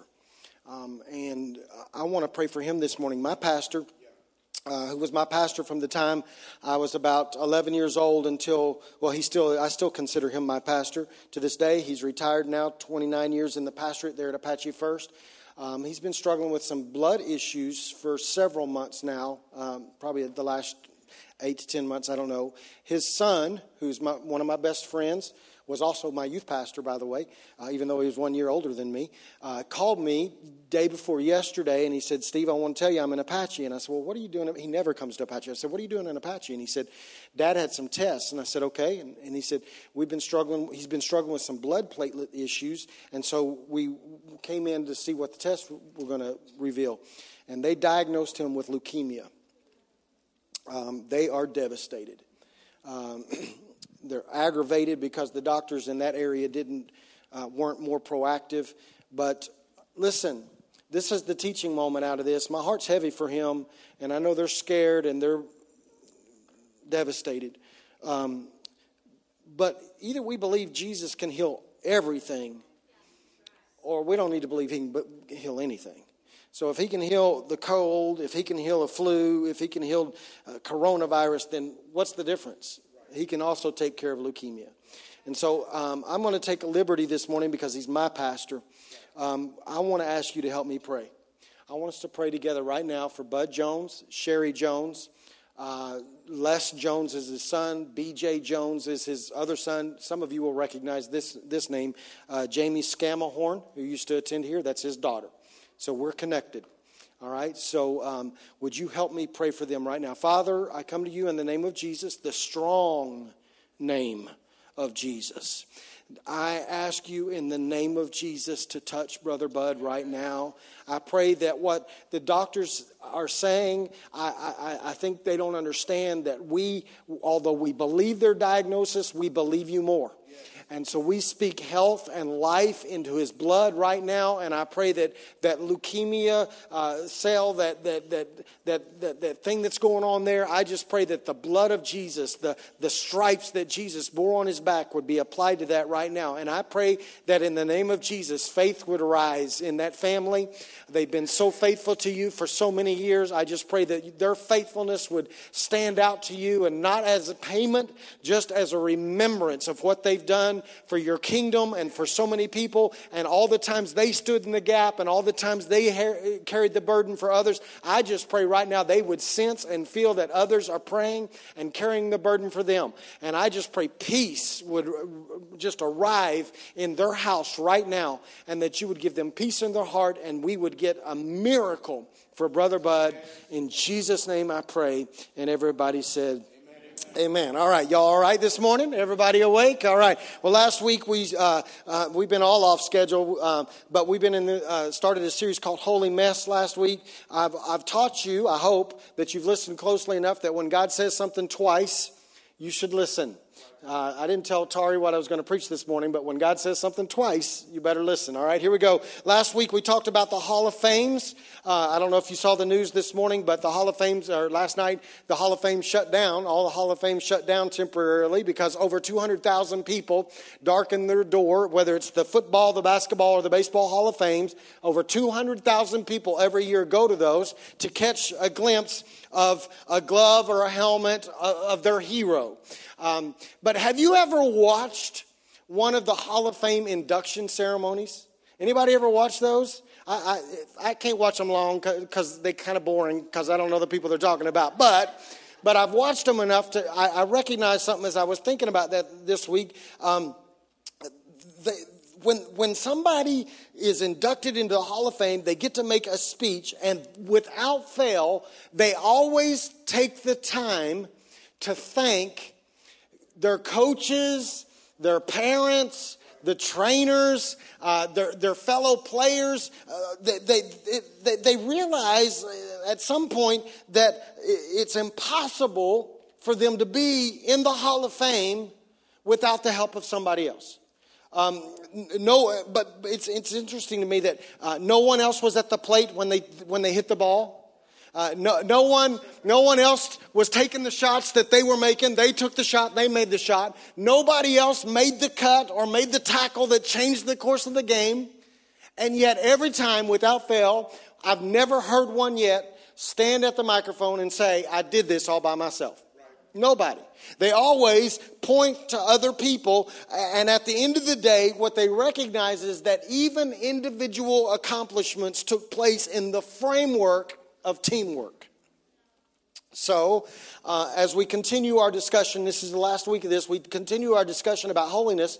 I, I want you to understand that holiness certainly comes with individual responsibilities individual there are individual implications and there are individual elements that must be uh, uh, taken care of so when we start talking about this am i responsible am i personally responsible for my standing with god Am I personally responsible for my actions, for my thoughts, my deeds? Am I, do I have a responsibility to do right if, even if everybody else does wrong? Do, do, do I have the responsibility to, to uh, walk away from sin and keep my distance from sin? The answer to all those questions is an emphatic and, a, and, and in my notes, a capitalized yes. You have individual responsibilities for your relationship with God, for the way you live your life, for what you do and what you don't do. Okay, are we all clear? Okay, that is our individual responsibility. But I think we miss a key component of holiness that we need to address because I think what's taken place is that we've neglected or completely ignored the team nature of holiness. And in doing so, we've often made this a holy mess. So I'm going to read uh, two passages of scripture. One, I, I don't know. Uh, I, I heard a guy do this not too long ago. He referenced this verse of scripture, but other than that, I don't know that I've ever really heard this passage of scripture connected to holiness. Then I'm going to read what I think is probably the cornerstone scripture for, for our uh, call to be holy. All right, are you ready? So join me in 1 Peter chapter 2, um, verse 9. You can probably sing sing this because when I was growing up at about 15 years old, this was a this was a popular song. Now it would be corny, but we used to sing this because it had that kind of I don't know that beat. I, what's what's that beat? The is it the uh, uh, I don't know. Just had this beat that all the songs had back then, and they were kind. Of, is it the dance? It's the one we did this to. What is that? Yeah, the charismatic cop. We used to do that to him, right? Had that kind. All right, so uh, so here it is. Here, here it is. But you are a chosen people a royal priesthood, a holy nation, God's special possession, that you may declare the praises of him who called you out of darkness into his wonderful light. That's the passage I haven't really heard connected with holiness, but we're going to talk about that. Then here's the, here's the cornerstone one Luke chapter 9, verse 23. And this is Jesus speaking, it's in red. Then he said to them all, Whoever wants to be my disciple must deny themselves and take up their cross daily and follow me. All right, just a couple thoughts, couple thoughts, couple thoughts here. We're trying to live up to 1 Peter chapter 2 verse 9. 1 Peter chapter 2 verse 9 that had the dance step with it and we knew the song literally speaks to our station as believers. It talks about how God sees us. It gives us a glimpse into what should be, uh, we should recognize as our identity. It tells us who we are. Are you with me? Okay, because let me show you. He uses these words. He says, We're chosen, we're royal, and we're holy. That's our condition. That's how God sees us. And then he tells us why he sees us this way because he brought us out of darkness into light. Remember, I'll, I'll get to it uh, again. I want to make sure you understand holiness. The working definition for us is this set apart. He set us apart, right? So now, because he set us apart, he, he sees us this way. He sees us as chosen, royal, and holy. In other words, uh, hold on, this could be a revelation to some of you. He sees you as if you are a member of the Hall of Fame of Faith. That's who he sees you to be. Even on your worst day, if you're believing in Christ and you're doing your best to be set apart, then he sees you as chosen, royal, and holy. But I want you to see something chosen people, royal priesthood, holy nation. I, I, need you to see this. I hadn't seen this before. I want you to notice people, priesthood, nation. I need you to understand that people is plural. Priesthood is plural. He didn't say, I see you as a holy priest. He said, I see you as part of the holy priesthood, a, a royal priesthood, plural. Then he says, I see you as a holy or a holy nation. Wait a minute. Nation. Nation is plural. People means that, that there are more than one. Priesthood is not one individual. A nation is not comprised of one person, but rather an entire group of people. So if people, if, if Peter says in 1 Peter chapter 2 verse 9, if he describes us as a people, as a priesthood, as a nation, then why in the world do we keep trying to accomplish holiness by ourselves? Why? According to what Peter's saying, we should never attempt that on our own anyway.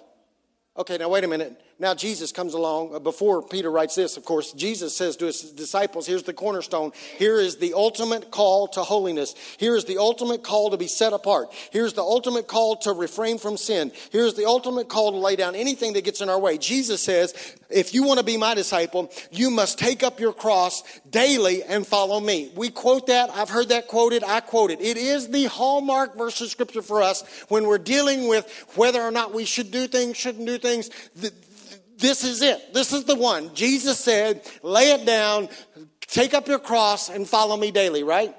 Are you with me? Okay. That's that we must live different. But I want you to go back and think about Jesus carrying the cross. Because in John, uh, you can find more detail about what takes place when Jesus uh, carrying the cross, but you can also see it referenced in Matthew, Mark, and Luke, at least the, the surrounding events. What we discover is that when Jesus carried his cross, he had assistance.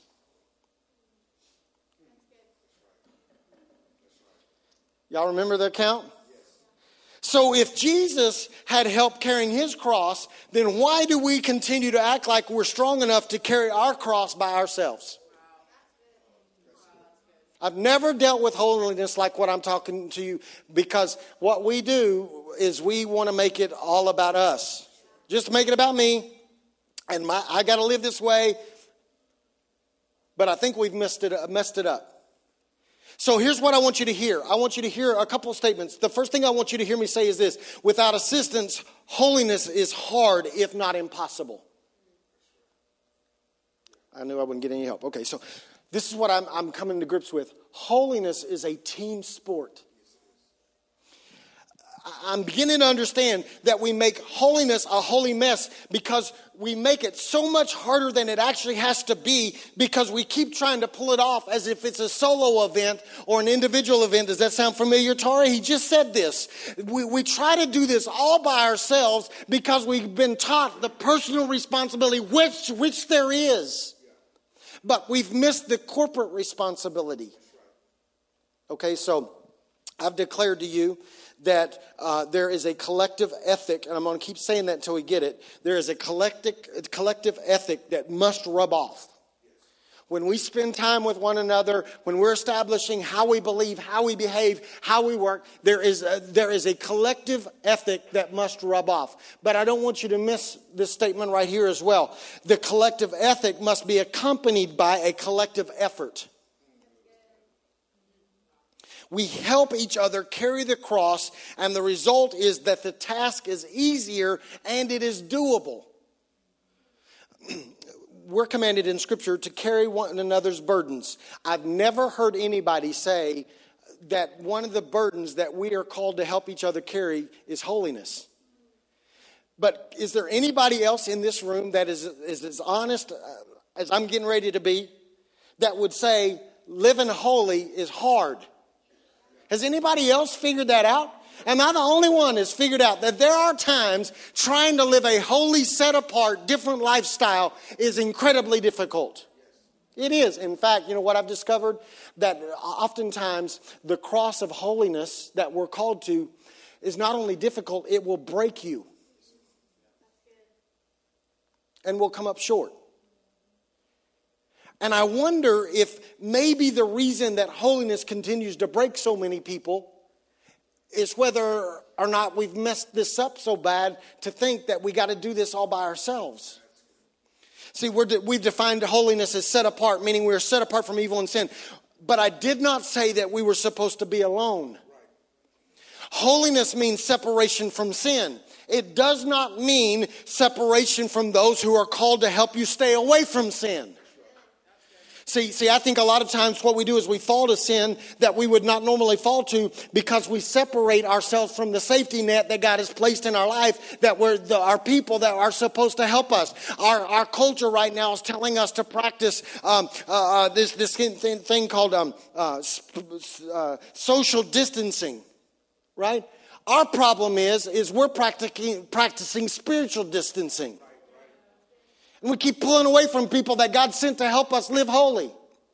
So, so practically speaking, um, what does this look like? How do we assist one another? Uh, how do we help each other carry our daily cross? Uh, how does that work? If this is a team sport, if I need your assistance to stay holy, how do you help me? Well, I, I, I reflected back. Okay, Hebrews chapter 11 is the Hall of Fame of faith, right? The Hebrew writer comes along in Hebrews chapter 12 and he makes this statement in chapter 12, verse 1 and 2, I believe it is. He says, Do you see what this means? All these pioneers who blazed the way, all these veterans cheering us on, it means we better get on with it, strip down, start running, and never quit. No spirit, no extra spiritual fat, no parasitic sins. Uh, so, so then he says, keep your eyes on Jesus. Remember what Jesus did. All this stuff. And I started thinking about it. I'm not trying to take it out of context. I recognize that when the writer says, uh, in this version anyway, there's this, uh, all these pioneers ahead of us, the version you're familiar with says there's a great cloud of witnesses. I recognize, I'm not taking it out of context. I recognize that what he's talking about are the fame, the Hall of Fame guys that are dead and gone. They're in the stands cheering for us. I get that. But what if we could make this current? What if when we were about, because he says, if you would remember that the Hall of Famers are up there and they're cheering us on, we would run the race differently. We would lay aside sin. We would lay aside things that so easily entangle us. We would be able to make the sacrifices that we need to make. We would lay down addictions. We would lay down uh, lust. We would lay down pride. We would lay all this stuff down because we would remember that the Hall of Famers are up there cheering us on. But what if we could make it current?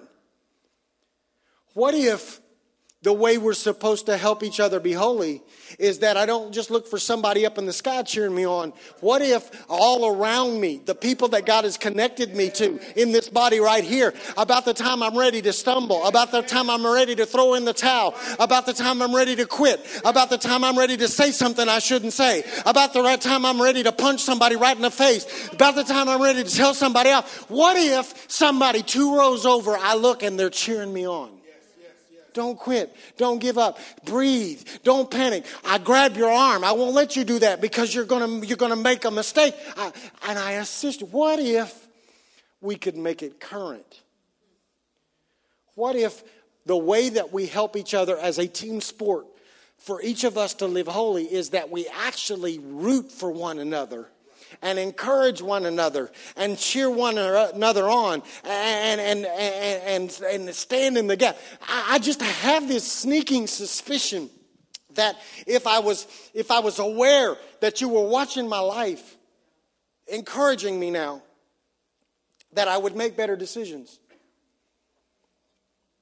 I'm convinced that if I knew, uh, if on a regular basis I looked over and you're cheering me on, and I'm so, somebody's saying, I'm so proud of the, the faith that you exhibit. I'm so proud of how you're living righteously. I'm so proud that you came off the drugs. I'm so proud that you gave this up. I'm so proud that you quit talking like this. I'm so proud. I think maybe, just maybe, that I would be more inclined to turn the channel when it's on something bad. I think I, I would be more inclined to put the drink down that I, that I wanted. I think I would be more inclined to, to put the, the needle down. I think I would be more inclined to stay home on a Friday night rather than going out where I know I don't need to be because I know I got people that are rooting for me, cheering me on, encouraging me. See, uh, maybe, maybe we would have more holy people. I want you to hear this statement. Maybe we would have more holy people if holy people would help people be holy. Whew. Come on, amen myself. When I wrote that, I about came out of my office. Maybe we would have more holy people if more holy people would help people be holy. Because most of the holy people uh, in my background, uh, or not most, a lot of the people in my holiness background didn't help me be holy. They wanted, they almost ran me off from holiness because they were so mean or judgmental. But maybe if holy people rallied around one another and I watch for you and I encourage you and I cheer you on and I lift you up and I point out what you're doing right instead of what you're, all the stuff you're, now I'm gonna, we're going to come to the wrong, but, but I'm going to point out when you're walking by faith. I'm going to point out when you're doing sacrificial things. I'm, I'm going to point, maybe if holy people would help, then maybe more people would be holy. I, I remembered the account. I know it's not about holiness, it's about wholeness, which, by the way, never mind, because they're very closely linked. Uh, uh, I, I, just remembered that uh, the, the man on the pallet that couldn't walk, he had four friends that carried him to Jesus. They removed all the obstruction so that he could get to Jesus. Maybe if we carried people towards Jesus rather than running them away from Jesus, there would be more holy people. It's a team sport, y'all. I, am just convinced. I'm just convinced that without holy, without assistance, holiness is almost almost impossible. But I'm also convinced of this. Here's the second truth: without accountability, holiness is hard, if not impossible. It's a balance. Some of us don't stay holy because all we want is assistance. We don't want anybody to hold us accountable. Okay. Mic drop. Uh, it, see, it's when we learn to run towards each other in our mess rather than hiding that we discover, listen to this, out of our corporate holiness comes healing. That's why James says this in the New Testament. He said, You should confess your faults one to another so that you can be made whole. I just wonder if some of us are walking around sick in our spirit, sick in our body, sick in our mind, simply because we won't confess our faults one to another because we don't want anybody to hold us accountable. So, how do we help each other? We encourage one another. We cheer one another on. When we see them doing right, we applaud. But we also have a mandate that as a corporate body made up of individuals, we must lean in and allow those around us to hold us accountable. Too often, what happens is, is this those that witness our mess up, they run away and they point fingers or they gossip, or they post it on Facebook, or they cut us off. Maybe y'all haven't experienced that. Or the one creating the mess practices spiritual distancing and they turn a deaf ear and they resist help. The end result in either case is destruction. If those that are living holy see somebody faltering and they refuse to say anything or help, then they create destruction. If the one that's messing up, if someone tries to hold them accountable and they won't listen and they won't respond, then they are responsible and destruction comes. That's why, oh man, I, ooh, don't even mess with me. That's why, that's why parenting, listen, y'all young people need to hear me. When a parent comes and holds you accountable, buck up, buttercup. It's time to understand that God sent them to you to assist you in holiness. Oh yeah, y'all, y'all gonna, y'all gonna, y'all gonna shout me down on that, but let me get to husbands and wives. Because we dealt with a couple many years ago in a church, and the guy was having an affair, and we knew it. We thought he was. He wouldn't admit it. But and we said, "Give your wife your cell phone and your passwords." Not me, man. My work won't allow me. Bull. He just didn't want anybody to hold him accountable. Cost him his marriage. Cost him his kids. But it was our fault. Okay. I knew, I knew. See, we don't want we don't want to get it practical unless it's for somebody else. I believe that one of the reasons we struggle to stay holy is that we continue to walk by ourselves rather than listen to this, committing to holiness in the community of believers that we are that that that will call us into accountability and carry us when we come up short. You are not in Passion Church just so you can come and experience powerful worship week after week. You are not in Passion Church just so that you can serve as an usher, a greeter, a nursery worker, uh, a partridge in a pear tree, all the other stuff. You are not in passion just so that you can give money. You are not in passion so you can get a cool t-shirt or a bumper sticker. You are, a, you are planted in passion because God knew that He could put you here and there would be people here that would be assigned to you to hold you accountable. So lean in lean in. There's two, there's two streams of responsibility there. There are those of us here that are, that for, for you, we're called to hold you accountable. We got to step up and hold you accountable. But there's also the other way. Some of you, there are people here that are assigned to you to hold you accountable. You won't let them. You get mad. Okay. See, even David, I saw Teresa post this on her Facebook. It's where all good stuff comes from anymore, I guess. Facebook. Uh, David, David even knew. David, David knew he needed help. He, he needed someone in his life who could discern. We all need somebody in our life that can discern. In Psalm chapter 19, verse 12, he says, But who can discern their own errors? He asked the question. Because the truth is, most of us can't because we think we're better than that. We don't see ourselves correctly. Okay, uh, James chapter 5. My dear friends, if you know people who have wandered off from God's truth, don't write them off. Go after them. There's the responsibility. Get them back, and you will have rescued precious lives from destruction and prevented an epidemic of wandering away from God. Galatians chapter 6, verse 1. Live creatively, friends. If someone falls into sin, forgivenly restore him, saving your critical comments for yourself.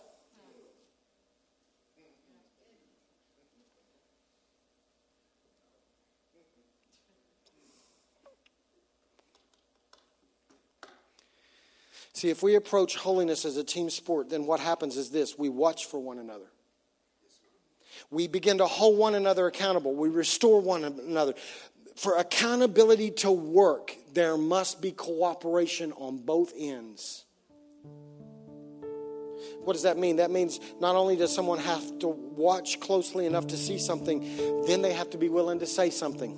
Sound familiar? See something, say something. The other person has to be willing to listen and consider that the person who reached out in concern may actually be right. Oh, come on. Y'all don't play with me. Y'all don't look at me like, like, like I'm crazy. I know some of you have had issues with some of the stuff people are placing on their Facebook. You know how I know? Because I hear you talking about it. But you won't talk to them about it. You just want me to talk to them about it. You do realize that if I talk to them about it, it becomes this escalated big deal. Why don't you? Why don't holy people help people be holy? Why don't you go to them and say, Man, I love you so much? And by the, by the way, you represent us. I'm part of you because we're part of this. But I love you too much to let you keep posting this junk on Facebook. Stop the language. Quit posting pictures of you drinking. I'm tired of seeing y'all pictures of y'all drinking, by the way. Wearing your passion t shirt drinking. We talked about this collective ethic. They think we all drink. If you, if you don't have a conviction against that, come talk to me. We'll, we'll, we'll, we'll figure it out in Scripture. There's a scriptural stance. But quit posting.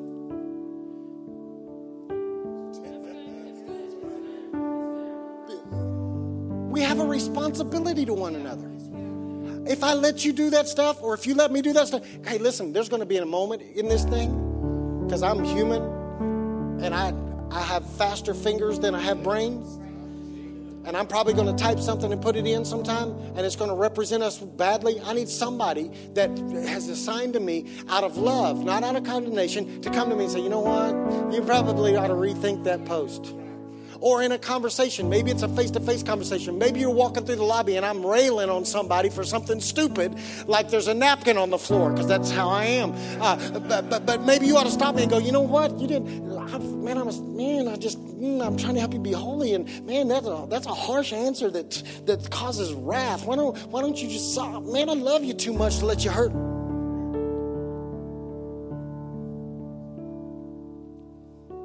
Okay.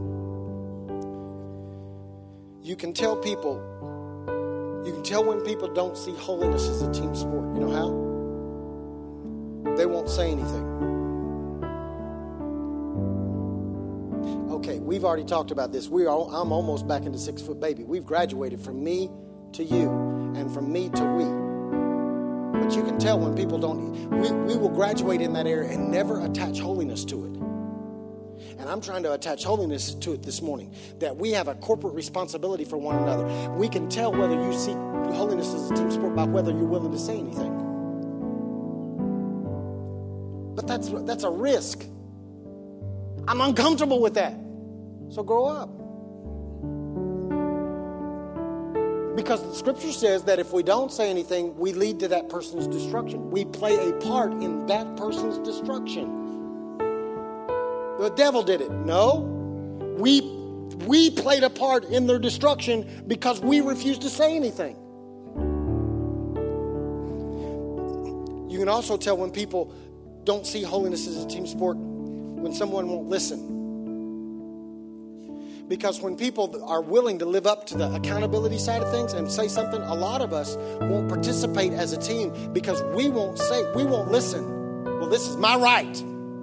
I can do what. Don't you judge me. Don't you tell me what to do. I can do anything I want to do. No, you can't. Not according to Scripture. Because we're connected. See something, say something. Something said, hear their heart. I'm going to say it again. See something, say something.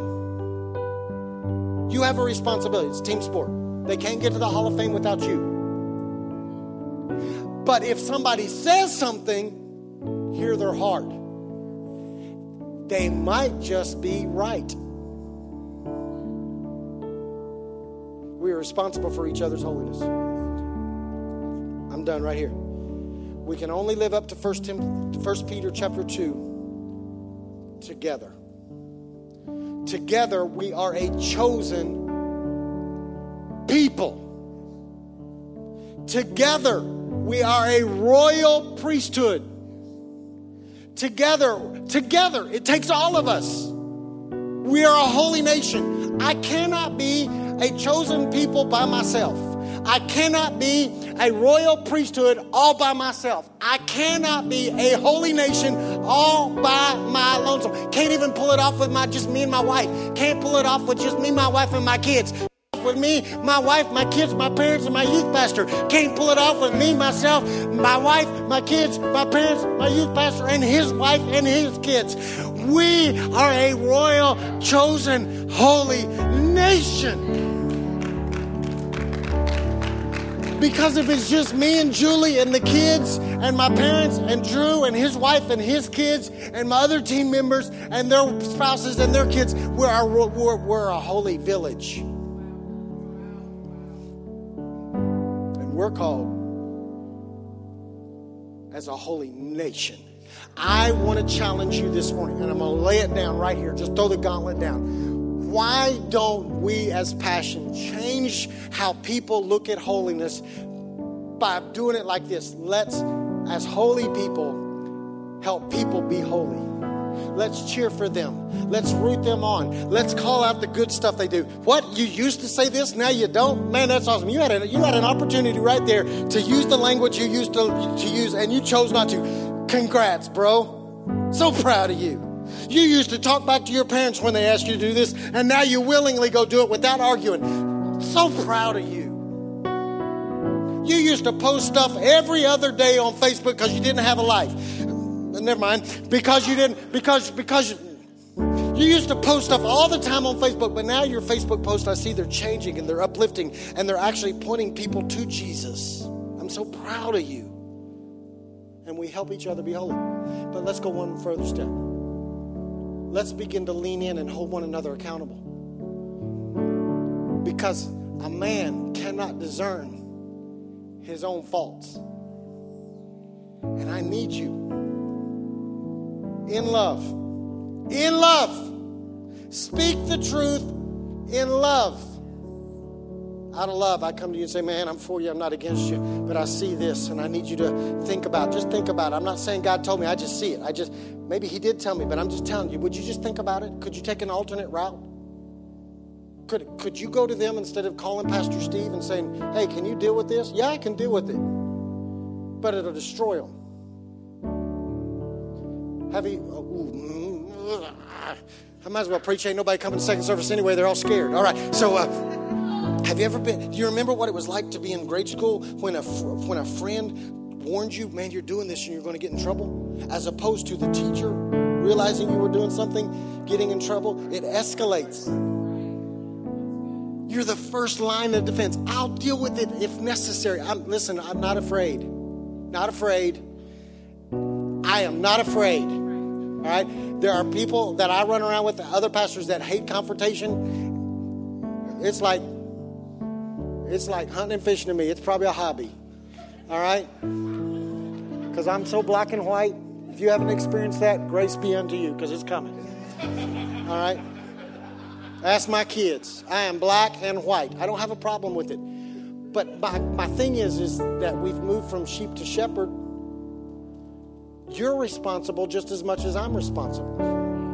Help them. Don't let them wander into destruction. Some of y'all know some, mm, I feel it. Ooh. I got to stop. But some of y'all know some folks in this body that have been addicted to drugs and alcohol, and you know people that. And, and let me stop there. Drugs and alcohol. Let me just stop. Start right there, and then I'll go some other places real quick. Drugs and alcohol, but you'll watch them post drink drinking on their Facebook all day long and never say anything, knowing it's going to lead them to destruction. Some of you watch people move from relationship to relationship to relationship to relationship, and you know that if they keep going down the same path and make the same stupid decisions they made in the previous relationship, it's going to lead to another broken relationship, and we won't say anything.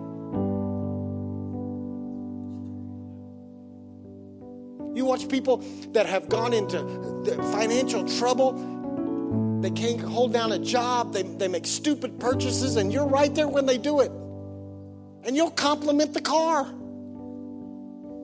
and never go, wait a minute, did you really think about what that's going to cost you? Because now you, you don't, you, you- you've got so much debt, you can't even pay your rent. You just went and bought a $50,000 car. What do you, let me help you. Let, let me help you. I got to stop. Holiness without assistance is impossible. Holiness without ac- accountability is impossible. This is a team sport. See something, say something. Hear something said, hear their heart. Father, I pray this morning that you would say what I cannot say in this amount of time. I pray that you would help us to, to, to be holier than we've ever been. I pray that in this body, I, I can't speak to the other bodies. I'm speaking to this body. God, I pray in this body that we would change how we view holiness. And although we understand the individual aspects and, and elements of it and the implications of it, and although we know that we each have personal responsibility that we have to do, Nobody can, nobody can uh, stand before you for me. I've got to stand before you. I get that. But I pray that we would change how we see holiness and we would recognize that there is a team element to it. And I'm asking you to help us as holy people to help people be holy by assisting them, encouraging them, rooting them on, and also by holding each other accountable so that we will look more like your son Jesus rather than less. I ask you to accomplish It's been a privilege to have you join us for this time of ministry. To find more Passion Church resources or to make a donation online, visit www.passionchurch.tv. Remember, you can't live without passion.